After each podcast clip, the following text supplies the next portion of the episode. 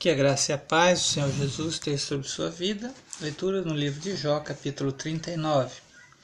Tu conheces os tempos do parto das cabras selvagens?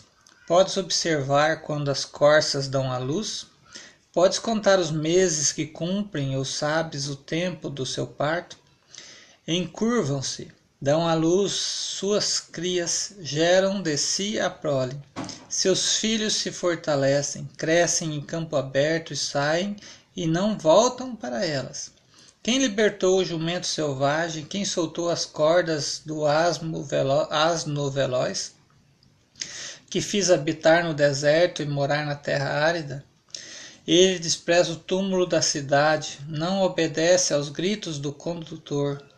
O circuito das montanhas é o seu pasto e vai em busca de tudo o que está verde. Por acaso o boi selvagem te serviria? Ficaria junto à tua manjedoura? Podes com uma corda prender o boi selvagem ao arado e seguirá ele a ti arão dos vales?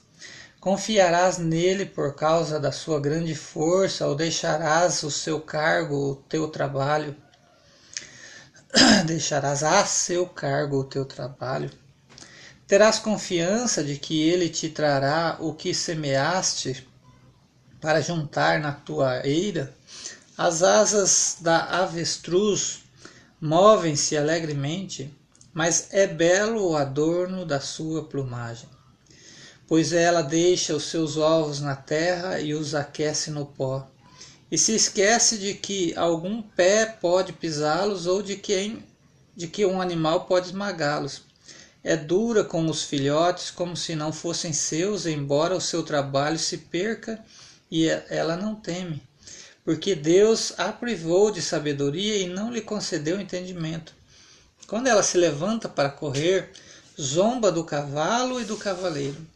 Por acaso deste força ao cavalo ou revestiste a força o seu pescoço, fizeste pular como a, o gafanhoto, aterrorizando com o seu relinchar impressionante. Ele escava no vale e tem prazer em mostrar a sua força, sai ao encontro dos armados, ri do temor e não são e não é, e não se espanta, não volta atrás por causa da espada. A aljava, a lança cintilante e o adorno e o dardo, aliás, rangem sobre ele. Tremendo e enfurecido,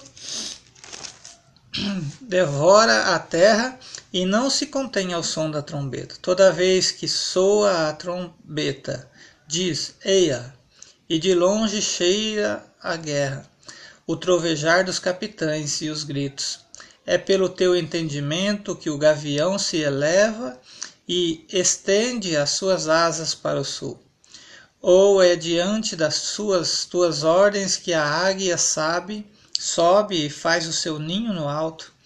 Mora nos penhascos e ali tem a sua pousada, no topo dos penhascos e em lugar seguro. Dali descobre a presa, seus olhos a enxergam de longe, seus filhotes sugam o sangue e, on, é, e onde há mortos ali ela está. Deus abençoe sua vida com esta leitura, em nome de Jesus.